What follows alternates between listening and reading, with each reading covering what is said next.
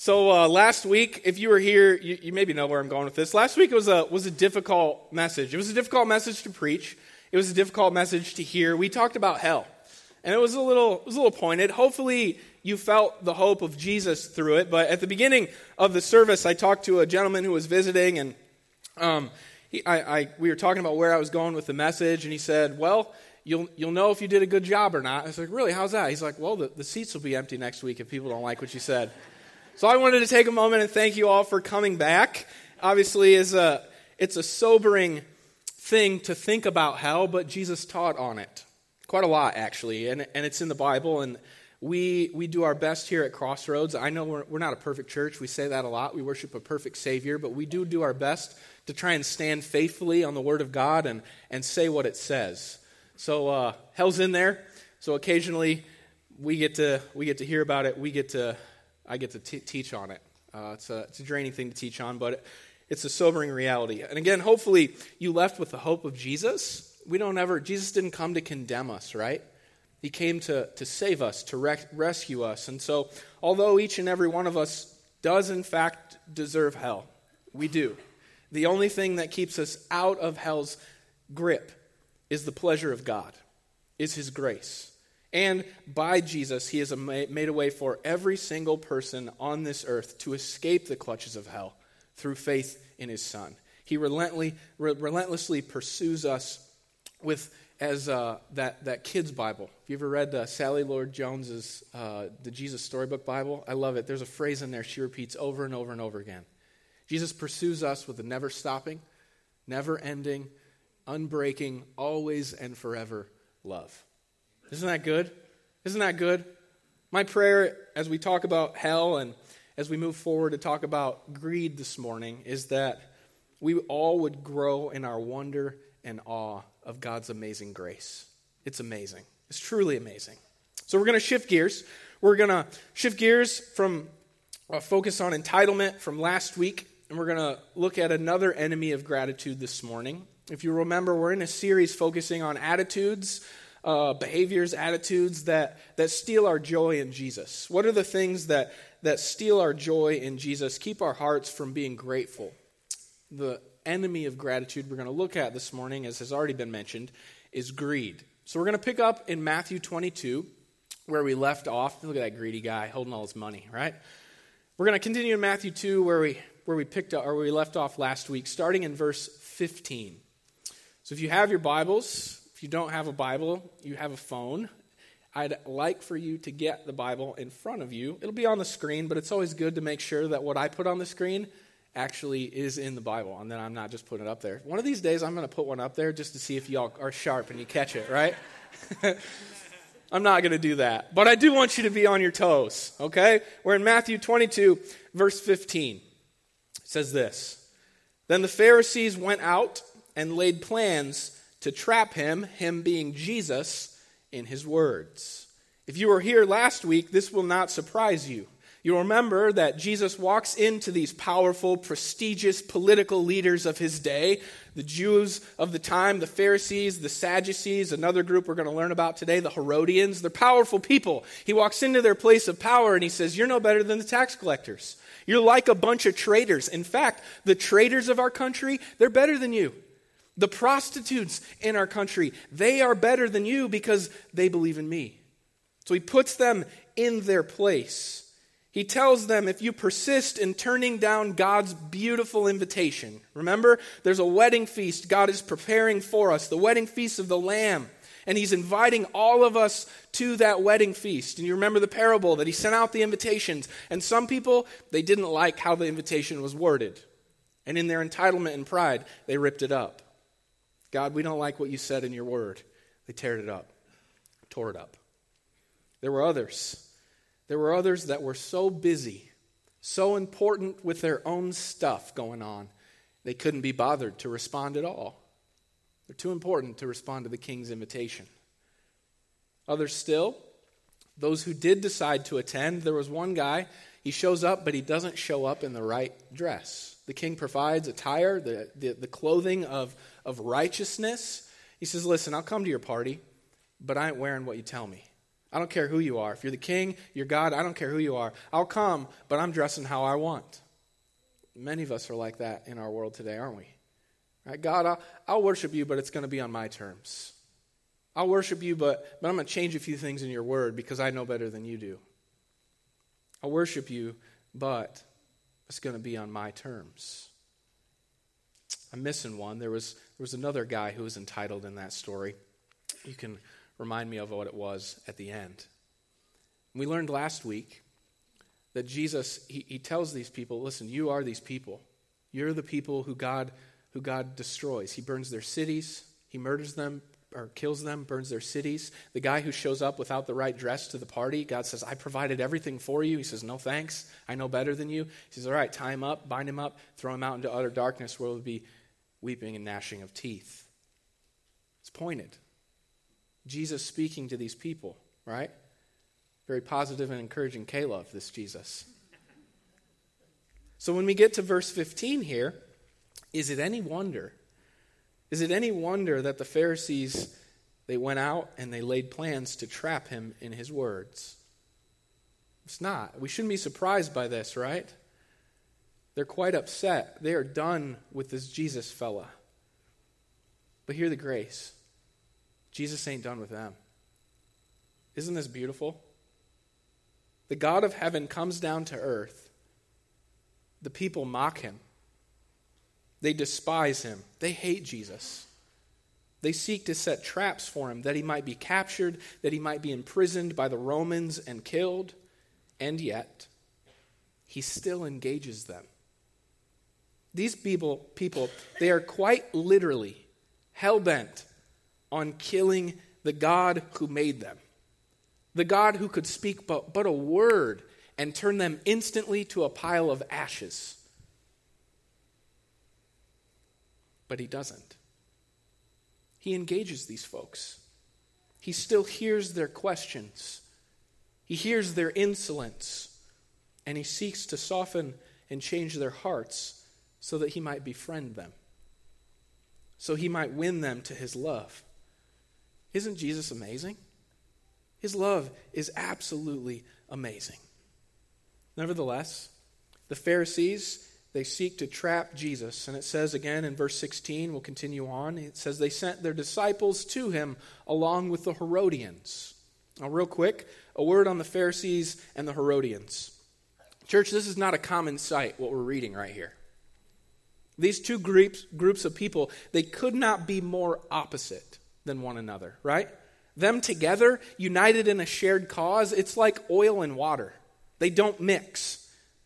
This isn't the perfect metaphor, but imagine the Tea Party and the squad. You guys know who the squad are, right? Maybe some of y'all political. They're like the extreme left wingers, right? We got the extreme over here, we got the Tea Party over here, coming together, united in a shared cause. That's what we're seeing. Again, it's not, it's not a perfect comparison, but it, it's like that. Two extremes coming together in a shared mission. The Pharisees, they hate Rome. They hate everything that Rome stands for. They're very conservative. And even though they're too cowardly to preach it, they believed that it was sinful to pay Roman taxes. They, they believed that you would defile yourself if you even handled Roman currency. You shouldn't even handle that stuff, it'll, it'll make you unclean, impure. Rome is too sinful to even use their money. That's the Pharisees, right?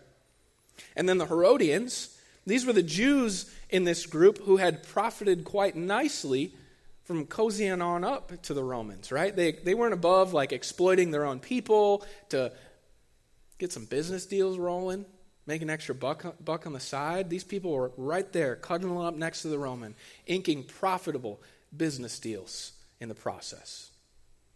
Oil and water. Very unlikely bedfellows, but here they are, united in a shared cause. We hate Jesus. He stinks, right? He's the worst. There's a point of application here for us Christians. We're told that the ruler, the prince of the air, is Satan.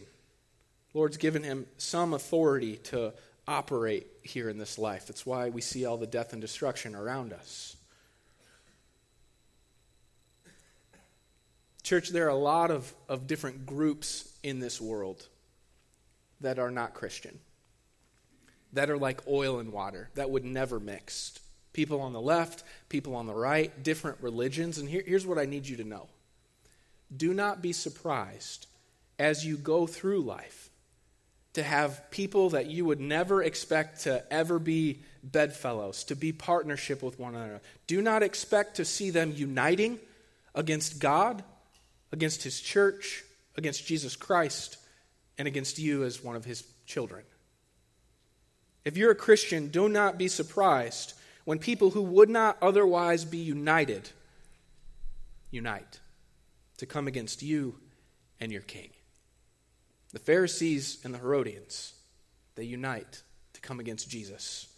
And they ask him this question, verse 17 Teacher, they said, we know that you are a man of integrity and that you teach the way of God in accordance with the truth. You aren't swayed by others because you pay no attention to who they are. I love this, right? These entitled people that Jesus just put in their place, they come up, and these, these scoundrels, they speak some truth. Jesus, we know you have integrity. We know you teach the way of God. We also know you're not a respecter of persons, right? You waltz into our place and you tell us where to, where to go and what's our role, and you're, we, get, we get who you are. You serve God, you serve an audience of one, and you don't care what anybody else says about it. Accurate description of Jesus. These people hate Jesus for that because they don't know him and they don't love his heart. And so they set a trap for Jesus, which comes next. Tell us, tell us then, what is your opinion? Is it right to pay the imperial tax to Caesar or not? So they come and they say, Listen, Jesus, we have a question for you. They throw it out to the crowd. It's about paying taxes to the Romans. Here, here's the trap. Here's the trap. It's a real double bind for Jesus. It's a real problem. He can't really answer it at all. Right? You see, if Jesus says it's unlawful to pay taxes, again, the Pharisees, they preach this, they believe this, but they're too cowardly to say anything about it publicly. Because if they do say it publicly, don't pay your taxes, the Romans will call them instigators and then bring swift justice, violence upon them. That's how Rome kept the peace, with a big stick. All right? So if Jesus says, well, listen, don't, don't pay your taxes, then they know that the Romans are going to come and get Jesus and take him and kill him, being a religious instigator. So he can't say, well, don't pay your taxes. But then the flip side, he, he also can't say, you should pay your taxes. Because in this crowd, there's a, a bunch of zealots. These are, these are believers, readers of the Bible, people who would, who would claim to have faith, but they've sided more with a political ideology and using violence to bring about God's kingdom than actually having faith and trust in God and believing in Him to bring about His own kingdom. And if He says, listen, you should pay your taxes, then these, these ideologues, these people that are more political than they are Christian, they are prepared to use violence to shut Jesus up. They'll stone him to death. See a problem? It's a real sticky wicket for Jesus. But Jesus is wisdom incarnate. Do you guys know what incarnate is? I don't know if you know Spanish or not, but you know what chili con carne is? It's chili with meat, right? With meat. Con carne, incarnate, with meat, with flesh on. Jesus' wisdom with flesh on. He knows these people's hearts, he knows what they're driving at. He's too shrewd to be trapped by their questions. He knows their hearts, he knows my heart. He knows your heart. Is it lawful to pay taxes to the Roman emperor? Jesus answers their question with another question, as he is often prone to do. Does anybody have a coin he wants to know? Anybody got a coin? He's not trying to do a magic trick here, right? Anybody got a coin? I find this striking too. The King of Kings, the Lord of heaven and earth, he has nothing in his wallet. Have you ever been there? Low on funds? I know in a cashless society, this metaphor doesn't really work that much, but some of y'all still do cash. All of us have been in times where we've been low on funds, right?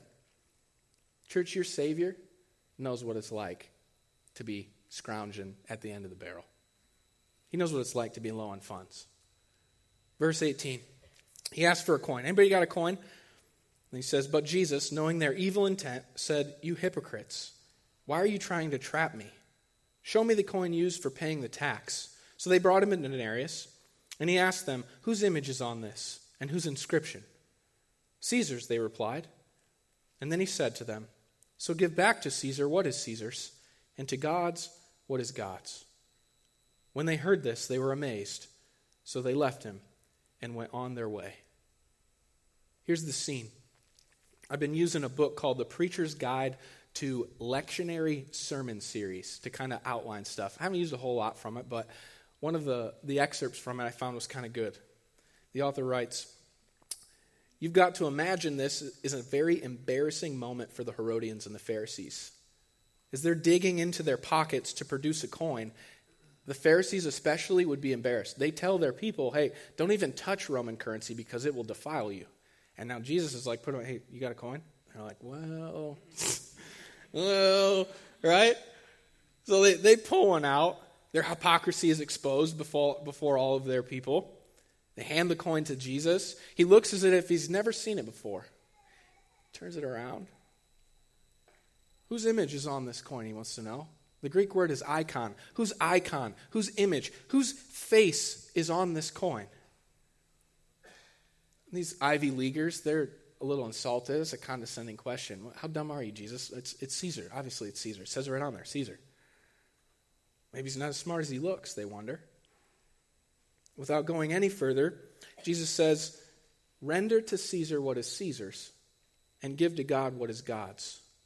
The literal translation would be pay back Caesar what belongs to him, and pay back God what belongs to God. Give them what they deserve. Isn't that good? Jesus is so shrewd. He's so wise. These entitled, greedy scoundrels come trying to trap Jesus in a no win situation, and he cuts through all of their junk and he cuts straight to their hearts. He cuts to our hearts as well. Who here who in here likes paying taxes? Show of hands. Oh, you're lying. You're lying in church. Anybody else? I will call you out. It says in my notes if anyone raises their hand, call them out. Kyle? I taught my four year old son about taxes a while ago. He's older than four now. You remember it, Clark? Mm-hmm. Clark loves taxes. The last Halloween, we went trick or treating. He got his candy, he brought it home. I said, Son, I'm going to teach you about taxes. You live in my house. You experience all the goods and services and entitlements in this home. So I'm going to take a cut of all that candy that you just, you just, I seriously, I did. There were tears. right? None of us like, none of us likes giving our hard earned coin to the government, do we? No. But it goes beyond just taxes. There's something inside all of us, a fear of running out. I'll question will I have enough?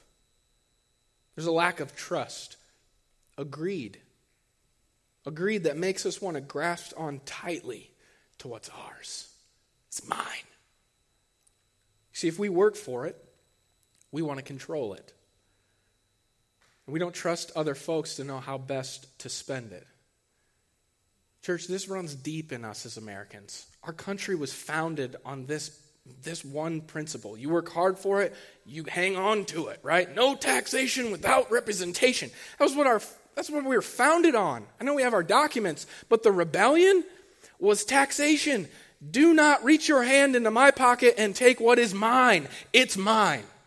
You have no right to it. It's so deep and ingrained in us. But before we start going down all the political stuff, and I know some of y'all, your minds are racing, well, hold on, right? Don't get political, Pastor. Stay in your lane. Before we get into that, look at what Jesus is actually talking about. Whose picture is on the coin? Is he just talking about taxes or something deeper here? Whose picture on the coin, he wants to know? Caesar's. Our presidents. Steve Harvey's a good answer, right? Good answer, good answer. You guys are smart. Give to Caesar what is Caesar's, Jesus says. Here's the next question. It's not asked, but it's implied. Whose image is on you? Whose image is on you? God's. God's image is on you, friend. It's all over you. You are a reflection of the God of the universe, of his personhood, of his creativity, of his personality, of his ability to reason, think, and love. God's image is all over you, and it's all over me. Thus, Jesus says, Give to God what is God. Give to God's what is God's. Now, if we were in any other church, I might take this a little bit different route. We're talking about greed this morning. If we were in any other church, I might take it a little bit different route. I might speak another word of challenge. But we're not. We're in Crossroads in our brand new facility. Our brand new facility that you all have so generously given to. You all have paid cash so far for over $700,000 of this project. You're making it rain, right? Yeah. You're not very excited about it. You should be. you should be. That's okay. That's okay, right? Many, many of you have given sacrificially to support the vision God has given to this church, to sharpen this ministry tool that is our facility so that we can shift into a higher gear of helping the lost get found and the found live free. You haven't just given of your money, you've also given sacrificially of your time. Remember the dollars for demo, right? Not only did it raise $10,000, but you all donated over 250 man hours to this project to do demo work so that we didn't have to pay the construction workers to do it. Not to mention, every Sunday, there are countless individuals who serve in our cafe and our tech booth and our children's ministry.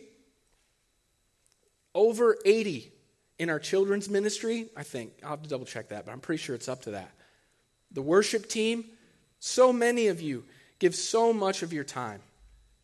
The generosity of this church has enabled rich ministry to happen every week on Sunday and throughout the week in small groups as well. The generosity of this church has enabled the construction of this facility, which is amazing. Way to go, church. And also, because you've been so generous, I'll be honest, as, as a pastor, I'm supposed to have faith, right? And I know, I know you all know that our parking lot is a nightmare. And I know our parking lot is a nightmare, but I didn't know if we could swing a parking lot project with all of the other stuff that we're doing. But God, who is rich in generosity and who has spurred on all of you to be rich in generosity, have been so faithful to give to this project. I'm super pumped to announce that just this last week, your elders and your management team voted. We looked at all the numbers, we crunched the data, and we said, actually, we know this is a huge need. We're going to go ahead and pull the trigger on expanding our parking lot out to the west. The yellow part is what's going to be new.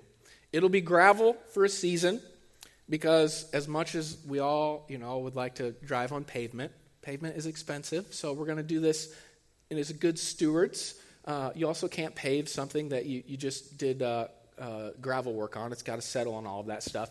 But eventually, we would like to hopefully get that thing paved. So that's super exciting to throw out there to you as well.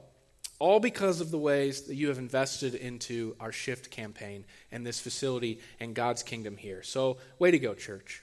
If you're new with us and, and you haven't you don't even know what I'm talking about. The SHIFT campaign was a three year campaign to improve this facility. At the start of that campaign, two years ago, we came to the church. We said, listen, we're going to try and raise $500,000.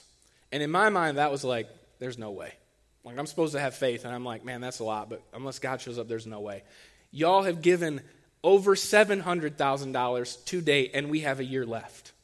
Way to go, church. Way to go, God. Yeah. Yeah. So it felt a little bit disingenuous to get up here and like harp on about greed when every one of you have been so incredibly generous to this project. A little bit more numbers before I bore you too much. At the start of the project, we'd hope to, to do everything. It's like a $1.5 million, $1.6 million project. We'd hope to, to have about $800,000 in debt which we felt pretty confident we could service two years ago, but because our church has grown and the generosity of y'all, we looked at it. We're going to look at maybe $900,000 in a mortgage at the end of all of this, but we've still got a year to go on the capital campaign. You all have been faithful. I have a sneaking suspicion it'll probably less than that. But right now, based off the numbers, that's what we're looking at. So that's kind of what, where we're at. I want to say thank you for, for your generosity. It, it's incredible. It's, it's nothing short of a miracle, to be honest with you, the way the Lord has, has worked through you all. And hopefully, as fun as that is for me to announce, hopefully you also have experienced just the joy of Jesus as you've been able to hold your things loosely, the stuff that we have and we've been able to say here together as a church, Here I am, Lord. Send me. Use me. Use my stuff. I was talking with a, a buddy of mine in my Bible study, I don't know, like six months ago. And we were talking about about the shift campaign and, and we had asked we'd asked you all to prayerfully think about, you know, giving sacrificially beyond what, what you normally give. And this gentleman said, Levi, we did that my wife and I prayed on it. We looked at our budget and, and we said, we're going to give to this. We're going to give to this more than, than we really feel comfortable to give. Uh, it's probably going to hurt. We're not even sure if we could swing it, but we're going to do it. I said, okay, well, how's it going? He said, honestly, dude, we haven't even missed it. We haven't even missed it. God's provided so abundantly for our family. Church, when he was saying that, my heart resonated with him. Again, in the shift campaign, when we first kicked it off, in the Bible, we use the model when, when David, uh, when he raised money for the temple, he had all of his leaders go first. So we tried to do that here. We had our elders, our management team, some of the shift campaign leaders. We had all, all of the leaders of the church go first, myself included. Rachel and I committed a decent amount. And we thought, man, this is, this is going to be tight. You know what? I agree with my friend. I haven't missed it. I haven't missed the time. I haven't missed the cash that's been invested into God's kingdom here. This church is what Jesus is talking about in this passage open hands before the Lord. The opposite of greed, clinging, mine, don't grab it, you can't have it. No. Coming before God, right? Saying, Here I am, send me. And that's why I didn't want to harp on about greed this morning because I don't see a whole lot of it here. What I see is generosity. We are not a people who say, Don't touch my stuff. We're not a people who say, Yeah, you can have 10%, but the rest, no, it's mine. The Shift campaign has showed me that we are a people who say, God, I know your image is on me. I know your image is on me. I know I belong to you, and that all you've given to me belongs to you. And so I'm not going to hold on tightly to it. I'm going to hold it freely before you. We're a people who say, Here I am, Lord, send me. Here I am, send me. Greed, church, it will steal your joy. So don't let it. Those pieces of paper in your wallet with presidents on them, give to Caesar what is Caesar, and do so with joy in your heart. You are a child of the king, and your king well, he owns this whole world. We're told in Scripture that he has thousands of cattle on thousands of hills, and he loves you. He will provide for you. You remember the words of Jesus in Matthew? I think it's six. Look at the birds. Look at the flowers. Look at the beautiful leaves in our beautiful autumn morning we had. Look at how amazing God cares for his earth. How much more important to you are to him are you than those things? They don't toil, they don't work, and yet your Father cares for them. How much more do you matter to Him than those things? His image is all over you. He'll care for you, He'll provide for you. You don't need to cling too tightly to this life or your stuff. Hold it loosely before Him. And as you do, all of that greed will melt away. But if it doesn't, if at times you find yourself fearing, will I have enough? If you hear the voice of God, saying, Hey, I want you to do this. I want you to give your time. I want you to give a little money. And you, and you feel yourself pulling back and, and clinging on to what's mine. The next time greed rears its ugly head in your heart, remember the Pop Tarts. Say, What? Do y'all remember back in the series on Galatians a story I told about in my house about the Pop Tarts? Anybody? A couple of you? Remember the Pop Tarts? A while back, one of my sons, he comes into my room first thing in the morning and he is furious. He does not have the joy of Jesus in his heart, right? Nope. He is feeling he's not he's not feeling really generous or grateful. No, greed had grabbed a hold of his heart in a very practical way. Why? Because his sister wanted some of his Pop Tarts.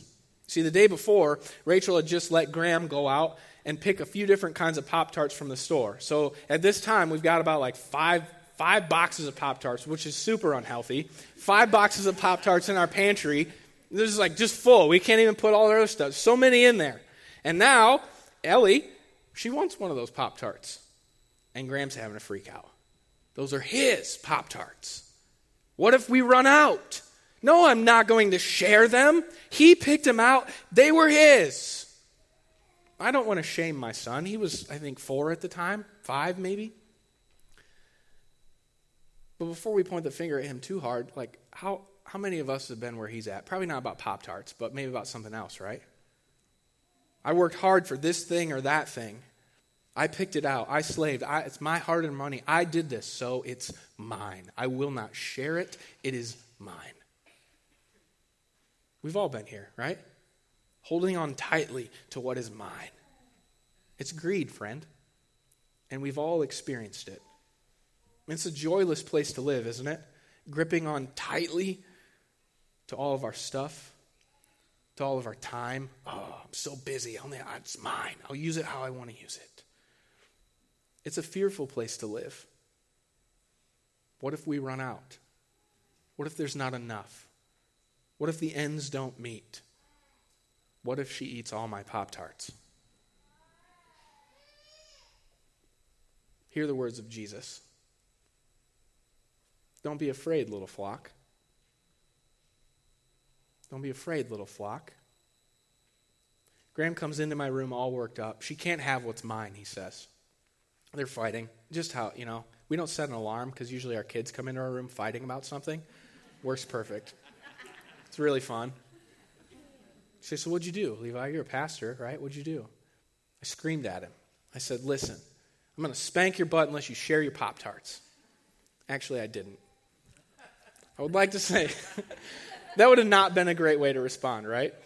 We've talked about spanking before, and I do believe the Bible thinks it is a, it, it's an appropriate means of discipline. But in this case, we spank for dishonesty, disobedience, and disrespect. Disrespect, he might have been being a little bit disrespectful, but in that moment, even at the butt crack of dawn, it was early. I believe God gave me some grace to recognize what was going on here. He didn't need a threat of violence, right? And I want you to know this generosity and gratitude, you can't threaten people into it. There's not a stick big enough that's going to make people just become grat- grateful and, and be generous. That, that doesn't work. What Graham needed in this moment, he, it wasn't a threat. It was, he needed to be reminded whose image was on him. He needed, he needed to be comforted. He need not be afraid. And so rather than, than threatening him with violence, right? Shape up or I'm going to whip your bottom. Rather than doing that, I asked him, I asked him a question. Buddy, whose image is on you? I didn't ask him that exactly, right? He's four. I said, Bud, who, who bought you those Pop Tarts? Did you pay for them? No. You and mom did. Yeah, we did. Right? And where'd we get them? From the store. Yep, yep. Mm, do you think the store has more of those Pop Tarts? Yes, Dad, it does. Son, if you think if you think we run out of those Pop Tarts, you think your mom or I would be more than happy to go back to the store and maybe buy, buy a few more boxes?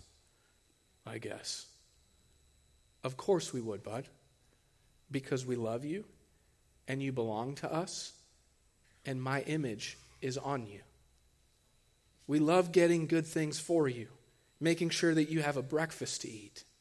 We love taking care of you, providing for you, making sure you never run out because our image is on you. Turns out, church, all that was needed to defeat this enemy of gratitude in his heart, greed, was a reminder of whose image was on him and who his father was and what he was willing to pay to make sure that his children had all the Pop Tarts that he needed. Now, you all are really smart, right? You're smart enough to know that just like Jesus wasn't just talking about taxes, I'm not just talking about Pop Tarts. Loved ones, little flock, whose image is on you? To whom do you belong? What was God willing to pay to make sure that you would always have everything that you need? How often we need to be reminded of this. Amen. The God of heaven, who sent his one and only Son for us, we need to be reminded of this often. To help us remember and defeat greed in our hearts, among so many other beautiful things, the Lord Jesus gave he gave us a beautiful reminder, didn't he? We call it communion. We're going to turn our attention to that now. We here at Crossroads, we believe that if you've chosen to have faith in Jesus by following him, the band can actually come up. We're going to roll into the communion right now. Um, if, you've, if you've chosen to follow Jesus by faith, we believe that you've become a child of the King. You've been given a down payment, it's called the Holy Spirit, to assure you that God will make good on his promise right? You, you have a, you're the indwelling space of the Holy Spirit by faith, and eventually you will have eternal life. And so if you've experienced this regeneration, this salvation by faith in Jesus, then we welcome you to partake in communion. The reality is that when we come to Jesus by faith, by the power of his Spirit, even more is his image put upon us because he comes inside of us. And because He is with us, because He is inside of us, we can know that we will always have everything that we need because Jesus is all that we need. So if you know this reality, then we're going to invite you to partake of communion this morning. We're going to pass it by rows. So we've got a couple couples that are going to grab the bread first and distribute it, and then you'll hold it, and then I'll lead us through a little prayer, and then we'll take it all together. We'll do the same thing with the juice after that. And let me just remind us all that as we remember the price Jesus paid to make us his own, let us jo- rejoice and be glad in that truth. Let us fight greed by being glad and grateful as we remember whose image is all over us and what it cost him to make it so. I'll invite those who are going to pass the bread to come on up. We'll distribute the bread now as the band plays. Once everyone receives the bread, we'll take it together.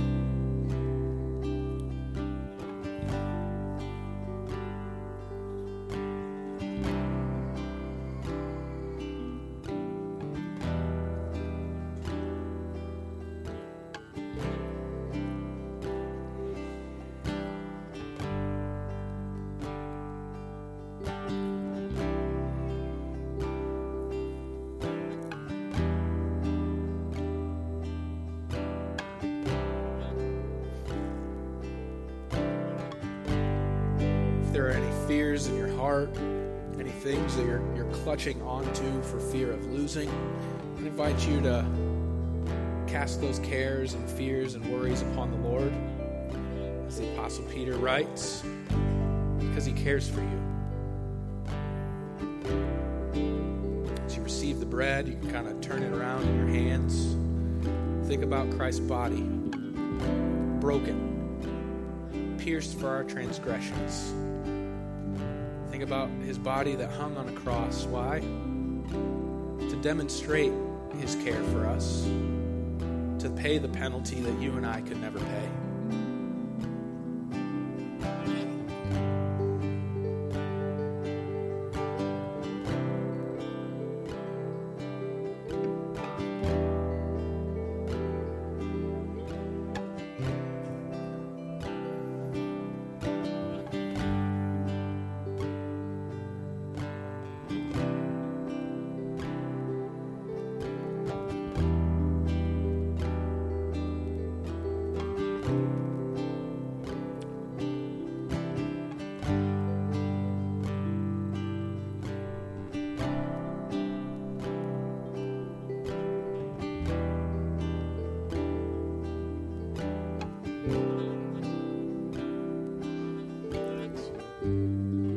Everybody has bread. Church, this is the body of Christ that was broken for you.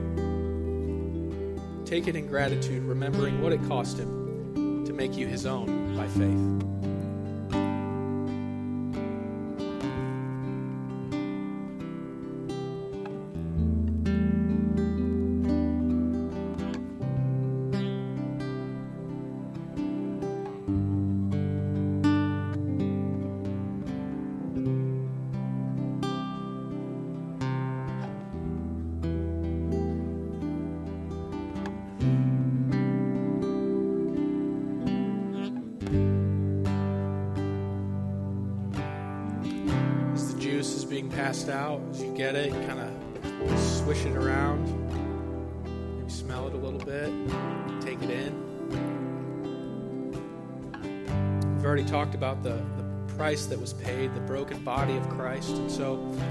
Invite you to think, remember the fears that, that sometimes makes, makes us greedy, the fears, of the lack that we might ever, we might not have enough?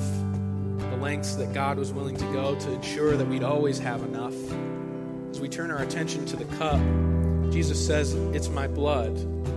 He said, It's the blood of the new covenant. As you think about that new covenant, I want you to think about the wedding feast of the Lamb. close your eyes and maybe, maybe think about the feast and the spread that will be on the table one day in heaven with Jesus, with the Father, the King. Think about the bountiful harvest and the milk and honey and the wine flowing freely.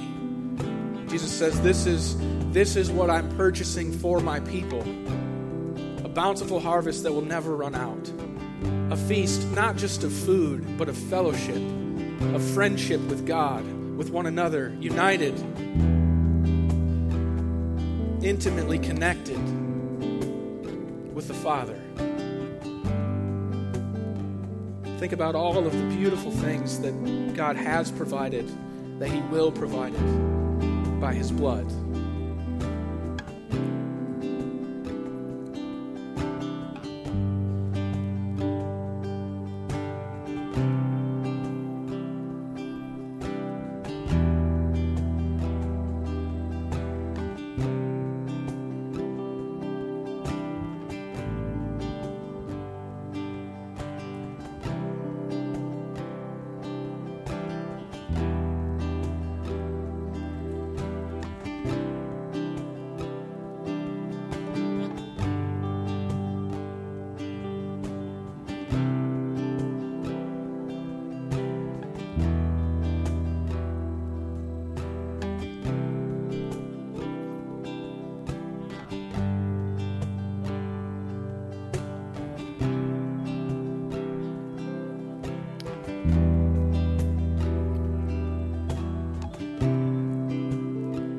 Be afraid, little flock.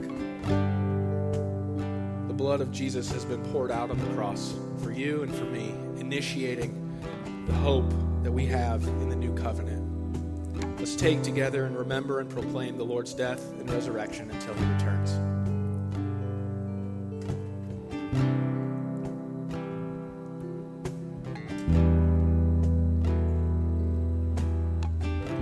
Pray with me?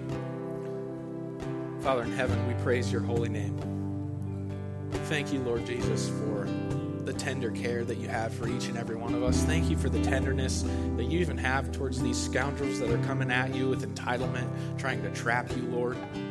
Thank you for the grace you displayed to even engage them. Thank you for engaging us when we have doubts, when we have frustrations, when we, we, we shake our fist at you and we say, Where were you? Why didn't you do this for me?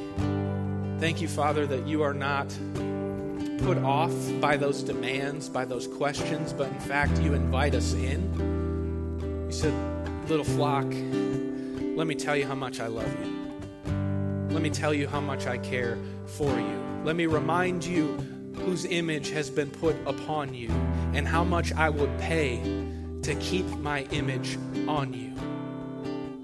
Lord Jesus, in the moments where greed creeps in, where fear of lack creeps in, and we want to cling so tightly to this earth, to our life, to what we have, to what we've been given by you, I pray, Father, that in those moments you would invite us to look to the cross, to look to the hope of the new covenant by the body, by the blood of Jesus that was pierced, his blood was shed. And Lord Jesus, you did not stay dead. You are alive and reigning, and one day you are coming back. Until then, Lord Jesus, sustain us, give us hope, help us to be as generous with our fellow man as you are with us. For your glory and our joy, we pray. And all God's people said, Amen. Let's stand and sing a final song together.